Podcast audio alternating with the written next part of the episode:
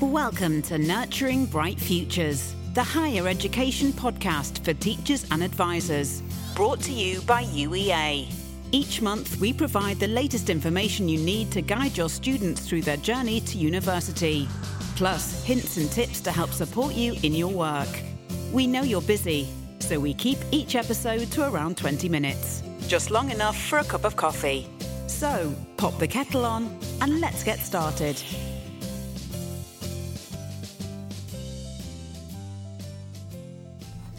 Brilliant. Hello, listeners, and welcome back to this month's episode of Nurturing Bright Futures, the higher education podcast for teachers and advisors produced by the University of East Anglia.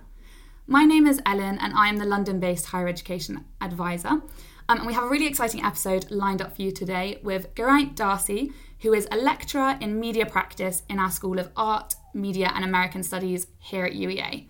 So, welcome onto the podcast. Hello. Hi, nice to be here. Perfect, thank you so much. Um, so at UEA, we have several different media courses. We have a traditional media studies kind of program, um, but we also have film studies and film and television production. Um, just from my end, I'm really excited to learn a little bit more about these programs today and kind of share your insights with our teachers and advisors who are listening at home. So, just before we jump into some questions, would you like to kind of just take some time to introduce yourself to our listeners? And maybe share a little bit more about yourself, kind of how you came into the, the work that you do now as a lecturer and kind of your research areas. Thanks. Yeah, sure. Um, so I'm Dr. Geraint D'Arcy. Um, my specialism is in um, production design for film and scenography in, in theatre. Um, and I tend to find that that like that kind of design thinking goes across all different kinds of media. So I've written on production design in television and film, and I've also written on um, ideas of mise en scène um, and acting in comics, uh, of all things. Uh, not the type of place where you would expect to see mise en scène and comic and acting kind of turn up. So I'm quite polymathematical. I look at loads of different things, and I always bring it back to kind of film and television and comics and things that I'm really excited and interested about all the time, and try and make those quite popular, very simple, apparently things uh, become much much more complex and complicated and philosophical and, and any way I can I try and make them interesting. Cool. Um, so yeah, first of all, just as an introductory question, what do you think are the three most important things for a prospective student to know about film studies as an academic discipline? I think for for film studies, the whole idea of is it, of it is looking at like one of the most popular forms of entertainment on the planet. And the most important thing to think about is that th- this is something that reaches everybody almost entirely universally across the planet. Therefore, if you can understand what what it is and how it is doing the things that it apparently does, then you have access to understanding all the concerns that people on the planet have. But there's a second level to that, and that is that that's also just a veneer. That's that's a that's what we're told is important. Um, and actually, and when you start to unpick those things, you can then see what, what people want us to think are the most important things uh, for, for us to kind of understand that, that we're being told uh, through film or through, through television uh, studies. Taking that then and saying, you know, what is like, what is what is it like to do production? If you balance those two things, if you balance the idea of like trying to understand what film and television is about and reading film and television, if you can analyze it and break it down, then you can also make it, um, and that gives you then access to to a different type of communication where you are actually the person in control of saying what what you want to say, and the the two things are quite different, really really interconnected, but are different ways of, of approaching the same thing. Uh, and, th- and that is basically about understanding film and TV. Brilliant, amazing, yeah, and definitely, I think at university it's about taking a subject you're interested in and kind of exploring it to a much kind of deeper, more advanced level.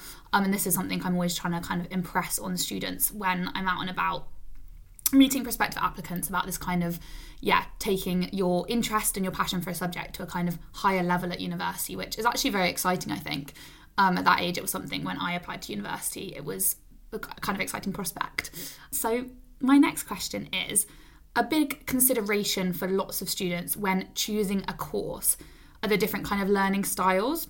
And particularly, I always get asked about the difference between our film and television studies course and our film and television production course. And I get students who come to me and they're more practical, they kind of perceive themselves to be more practical and they want to do more hands on learning.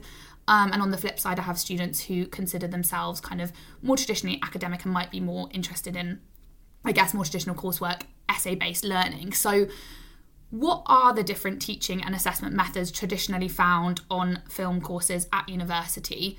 How practical are they?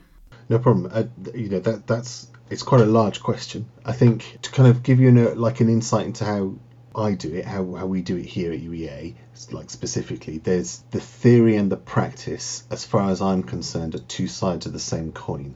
So, in order to understand or get a deeper understanding of your practical skills and what you're doing in practice, you need a grounding of theory. And theory can really open up if you have uh, if you have some element of practice in it. So there's opportunities to do both elements all the way through our courses, but you know, one course is focused on studies and one course is focused on practice. I think generally it's like like in the bigger picture of things, um, most universities try to try to vary assessment methods. Not all universities are interested in doing that though. In film studies and media studies, for example, they have for a long time been preoccupied with proving themselves. The, the bigger universities still feel that the only way to do it really is to do essays and study uh, like these things as texts. Uh, the benefits of some kind of less traditional universities, ones that are more flexible with the way that they look at things, is that uh, they'll tend to do differently where they can. Um, there's still topics where essays may be the best way of measuring learning, but in film and television or, or, or, media studies, the things that we study also tend to be a good medium to be assessed in. So we can do more immersive things, things like video essays, podcasts, video presentations, commentaries, that that type of thing. They're a lot more practical to make, but still tend to keep you very close to the media material that you're studying, and at the same time require you to make a comprehensive argument, uh, use critical research and analysis, and aren't quite so bogged down with the intricacies of like traditional academic writing. The advantage of these methods being, of course, um, that they also teach you how to write better traditional academic writing as well. In, in terms of practice, lots of courses in, in those less traditional universities offer some degree of practice, I think. I often found, find that with us, understanding some aspects of television history, for example, can be taught practically. And there's often like a great deal of crossover when practice makes a kind of um, a theoretical penny drop for example, if you're talking about um, a, a, live television program going out in the mornings, that's a multi-camera setup. Like theoretically, you can say that that's a multi-camera setup, but, but until you've actually stood there in the studio and looked at multi-cameras watching the same thing happen at the same time and how and see how it's broadcast as if it is live and not recorded, that you really get the difference between an idea of something being streamed and broadcast and you, and you receiving it and you understanding that it's actually live, that it's not that it's not entirely kind of structured uh, or, or recorded or, or you know it has some element of, of event to it. So you know it, it, that, that type of thing makes suddenly can make a lot of sense if you've been studying things theoretically to then see it kind of like practically. Um, and any way that we can we try and make those things kind of like come alive for you and give you an experience to to make those connections. Yeah, absolutely. I do think specifically at UEA that kind of synthesis between practical and theoretical learning matters is something we actually do really well across a lot of our courses. I know um, in our health science courses, um, kind of medicine and um, nursing, we do a lot of problem based learning as a kind of strategy, as a kind of teaching style. And I think increasingly a lot of students kind of, yeah, in, feel the benefits of learning in this way at university and particularly Something that I've been talking about a lot recently with students is this kind of value for money on degree programs. I think it's been in the media a lot as well, talking about students being able to kind of get the most out of their degree. And, and when you are having those opportunities to learn both practically and in the classroom in more traditional ways and to continue to nurture those skills it's it's yeah enables students to basically get kind of the most out of their degree really holistically so so yeah thanks for talking about that i think it's really useful my next question is bit more like future looking something again we get asked about a lot um, perhaps slightly more by kind of parents and carers but something that i think we're all aware of is how kind of competitive the media film and tv industries can be for graduates kind of entering the job market. So, what kind of roles might a student expect to take up when they enter the job market after graduating from a film studies course? And just kind of in your personal experience, I guess, from graduates you've been working with recently, what do you think the job market is like for a film studies graduate? I, I think it all depends on what you're interested in doing. So there's, you know, there's not really there's not really jobs out there where you be, where you go off to, to an office to do film studies, right?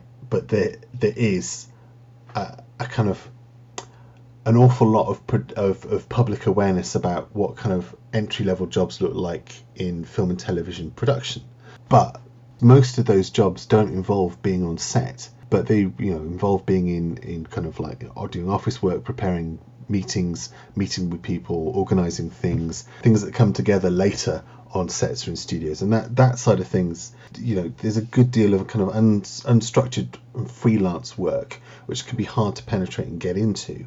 Um, but there's also a lot of cultural and screen industry related jobs.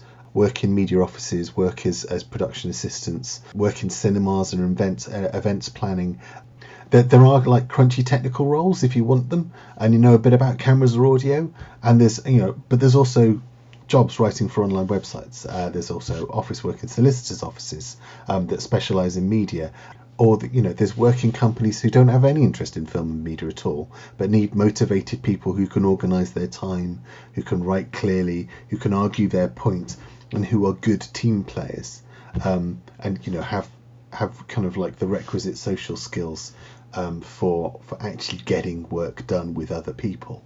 You know, film and TV studies, media studies degrees produce those people. Production degrees are, are, are a bit are a bit different. They're you know they're they're trying to produce people who want to work in in in film and, and in television and you know that's a really big growth area in the UK at the moment. BFI said last year that there's going to be a 64,000 person shortfall by uh, 2025. And that that's great, but there's not 65,000 directors of course, that's you know script supervisors, production assistants, um, that's that's runners, that's kind of like site electricians and, and kind of assistants, and and people that make people that make the film industry work. That's that's what is needed, uh, and and you know th- this is quite an exciting time at the moment.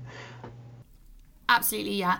I think it's about honing in on those transferable skills and yeah, it's always just positive to kind of reiterate and remind students of all of those opportunities out there that you, you know you, they might not be aware of on the surface level. We there's always traditional jobs we think of in a certain sector but there's so much more going on. You did say it was quite an exciting time in that answer. Would you mind just kind of unpacking do you mean like an exciting time for the industry? Yeah the, the, at, at the moment there's a perfect storm in like the film industry in the UK loads and loads of production companies have withdrawn from Europe it's become really expensive for companies to, to shoot in Europe. Um, and so, like US companies looking for places where there are um, ready work pools. They're looking to the UK.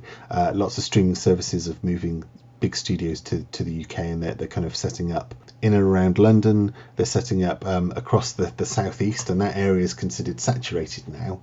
And so they're looking to the rest of the UK uh, for for sites to start moving industry towards. Norfolk is one of those places where there's a lot, lot of untapped potential in terms of uh, kind of location and talent, and it, we're kind of ripe for the picking. We've, we've just kind of kind of aligned the industry to come and talk to us, and we're, and, and we're already working on those partnerships to make that happen. Fantastic, amazing. Um, always good to have some kind of insight, yeah, on the kind of future of uh, discipline and, where it's kind of heading. Yes, I've just got one more question for you, and it kind of leads on quite nicely from what you were just saying there, actually, about the kind of direction of the the industry. I think a lot of prospective students are interested in media studies, because there's so many kind of new forms of content and communications developing at the moment. It's very relevant to them as a generation if we think about younger students, I guess, kind of going off to do their first degree. So, how do you think media studies as an academic discipline or as a sector is going to be changing in the coming, coming years? If you do have anything kind of further to say on what you just mentioned. Yeah, it, it is. You know, the, the film industry here is pretty exciting, but actually, media studies as a whole is rapidly becoming, I think, probably one of the most important degrees that you could take. The idea of media literacy and being media literate is really, really important. Like I can throw quite quite an academic answer at you first of all, and then I can unpick it with kind of like more commonplace ideas. Like we've been talking about the idea of convergence, of media convergence since like the late 90s. The idea that like different media are merging and becoming con- like content production oriented, while at the same time losing the kind of larger institutional structures that that govern their separation. We've been seeing that happen in real time in like film and television and music and the internet and new media and we've been mapping those shifts and changes academically and it's absolutely what media studies is about. Is, is trying to comprehend what is happening and how it is affecting our media saturated lives. To kind of like like break that down a bit that like disney for example um, is, is, a, is a big one. Is a big one and sometimes it's scary right? And we get called the mickey mouse subject in media studies all the time by by the by the detractors of media studies. And you kind of wonder why and you know we, we have the answer. Like it's not bad to be a mickey a, a mickey mouse subject as mickey mouse brought in 6.8 billion dollars in the first quarter of 2022 um, you know that's that's a lot of money. That that's a huge huge business model. And it is vast. It owns you know, I was born in the 70s. It owns all of my childhood now. So it owns Studio Ghibli, it owns all of Sega's output, it owns most of Nintendo now, all of Marvel, it owns Star Wars, um, it owns absolutely everything. And every every time you look at something, you go, well, who's this owned by? How, how does that work in the big kind of media business scheme of things? And you realize how connected stuff is.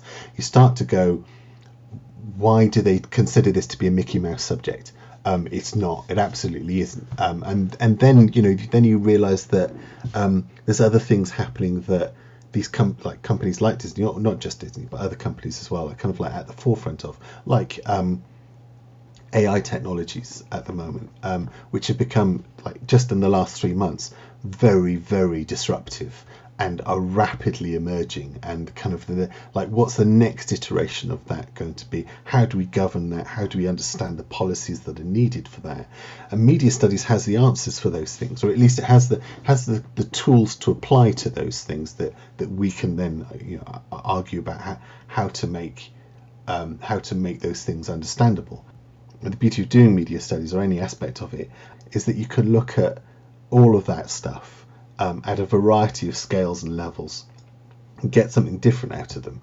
Um, and universities are there to take you through what they might be interested in, their aspects of, of that going through. Uh, but they'll also give you the tools to do the same thing and look at in detail exactly what interests you. Fantastic. I think that was a brilliant way to close.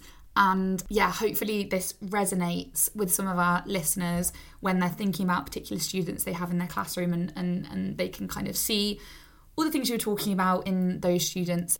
Hopefully it's been useful. So thank you so much for joining us. I've personally really enjoyed learning a bit more about um, the discipline and, and kind of hearing about it in the different contexts. So I'm sure our listeners will find it really helpful. So thank you so much.